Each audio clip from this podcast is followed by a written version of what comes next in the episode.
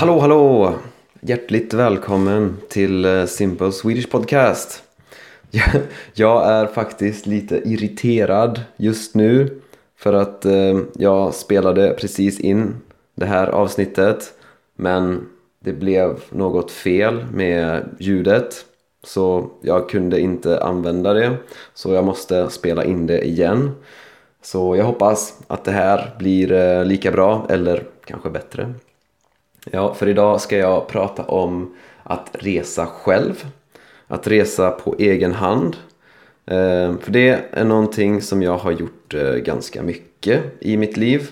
Och eh, som jag verkligen rekommenderar folk att göra. För jag tycker det är både bra och eh, väldigt utvecklande.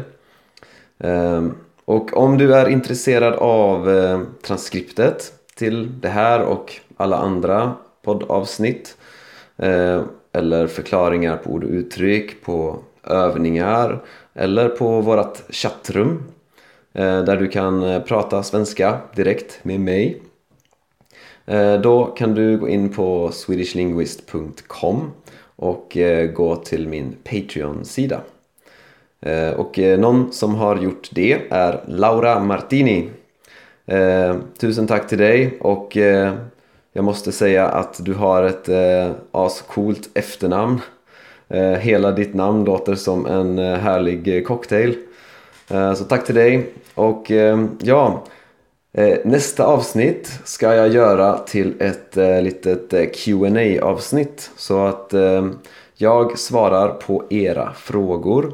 Så, och detta är för patrons så om du är patron så kan du ställa eh, frågor till mig.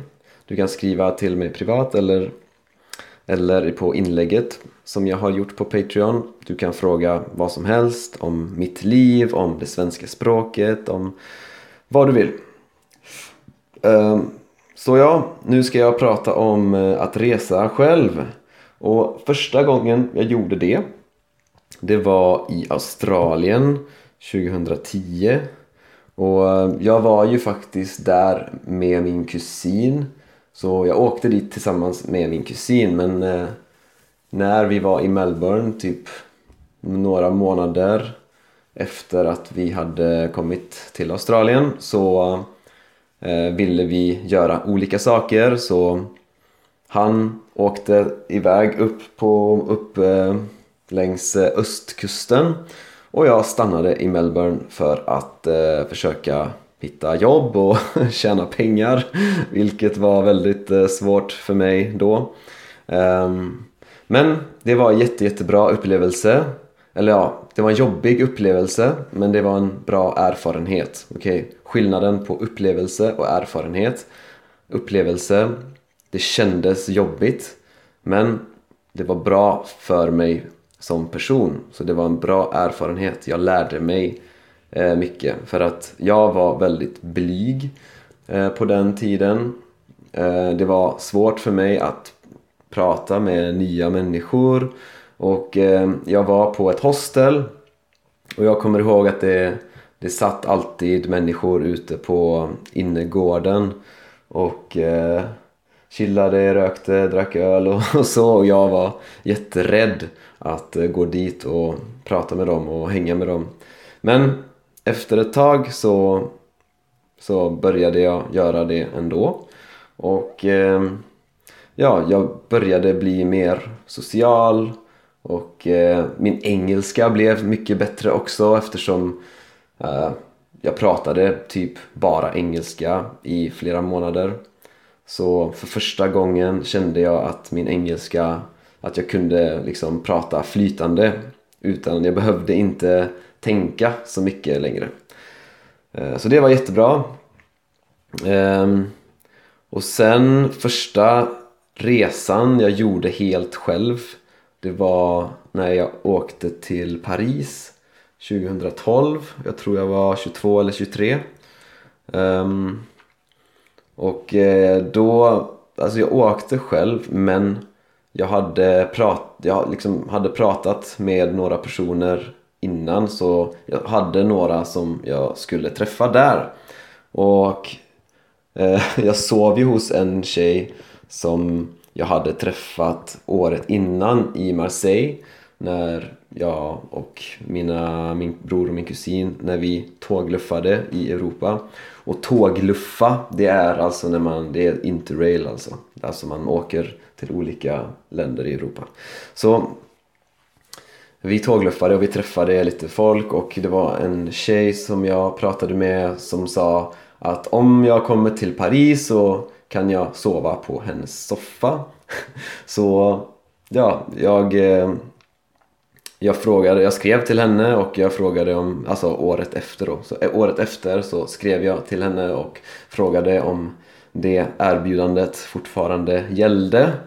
Eh, och det gjorde det, så jag eh, åkte dit och sov på hennes soffa.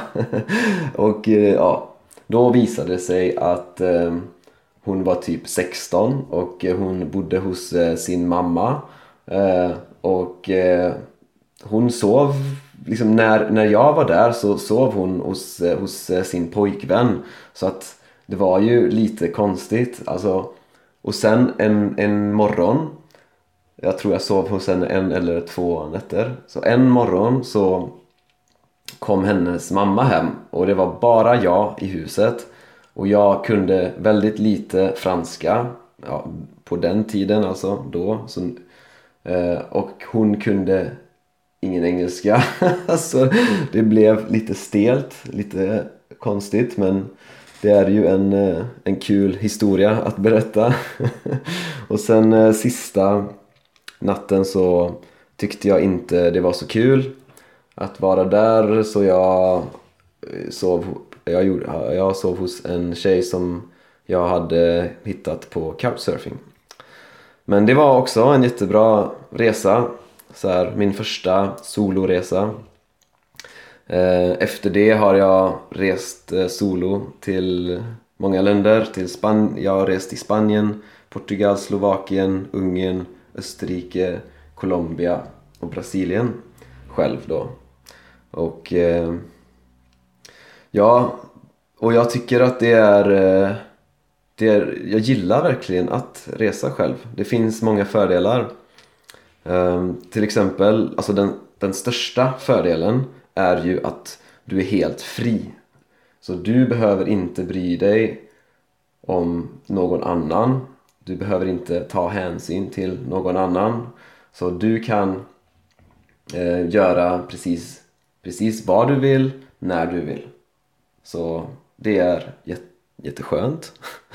eh, och sen så, så träffar man mer folk? För att när du är själv så och du vill ju antagligen vara lite social så att eh, och då, då har jag ofta bott på hostel. Och eh, när du bor på hostel då är det jätte jättelätt att eh, träffa nya människor. För alla andra människor på hostelet är liksom där för att eh, lära träffa nya människor, eh, se nya platser, liksom festa och eh, så det är, så det är superlätt. Så om någon funderar på att hmm, ja, det skulle vara intressant att testa att resa själv, ja men um, och, åk till ett hostel. och om du är lite äldre, kanske inte vill bo på hostel, ja men jag menar nu för tiden så bor jag inte lika mycket på hostel men men om du kanske bor i en Airbnb och eh, det finns ju alltid massa meetups. Alltså du kan hitta på meetup.com, du kan hitta på couchsurfing, du kan hitta på Facebookgrupper och allt, allt möjligt. Så, så det, är, det är faktiskt väldigt lätt att eh, träffa människor när man reser själv. Så, och det är väldigt utvecklande tycker jag. Eh, för man måste, man, man blir liksom tvingad att eh, socialisera. Eh, men ja, och sen är det ju också skönt att vara själv ibland. Det finns ju några nackdelar också. Till exempel så om du får problem eller när du får problem för att det blir alltid något problem när man reser. Ja, då är det ju skönare att eh, lösa det problemet tillsammans med någon. Så, så det är ju en nackdel såklart men, men eh, för det, det, det, ja, det är som det är. Och eh, jag har ju ofta lite roligare också om jag reser med människor som jag vet att jag har kul med. Så, så att, eh, ja, det finns ju fördelar och nackdelar men jag gillar variation så jag gillar båda. Alltså både att resa själv och att resa med vänner. Och en sak som kommer upp ofta är säkerhet och det, jag kan förstå det. Speciellt eh, för tjejer som kanske inte känner sig helt säkra om de eh, reser själva men jag tror att ja, till exempel i Europa så tror jag att det är ganska lugnt Eh, men det finns, jag har ju till exempel rest också i eh, Sydamerika och eh, men, men grejen är att även om det inte är helt säkert där så, så finns det alltid tider och platser som är säkra. Så att om du läser på lite, alltså om du gör lite research så, så kommer du hitta när och var det är säkert och det är faktiskt inte så svårt. Jag har träffat många tjejer som eh, har rest själva också på sådana platser. Ehm, så ja, några frågor till, eh, till er. Har du rest själv någon gång? Skulle du vilja resa själv då? Om, om du inte har gjort det än.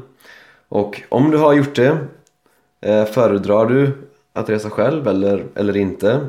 Vad tycker du det finns för nackdelar och fördelar? Skulle du vilja göra det mer? Um, ja, det var allt för mig idag och som sagt om du är Patreon så, så får du gärna gå in på Patreon och eh, skriva eh, frågor till mig så kommer jag svara på dem i nästa avsnitt. Ha det gött så hörs vi då.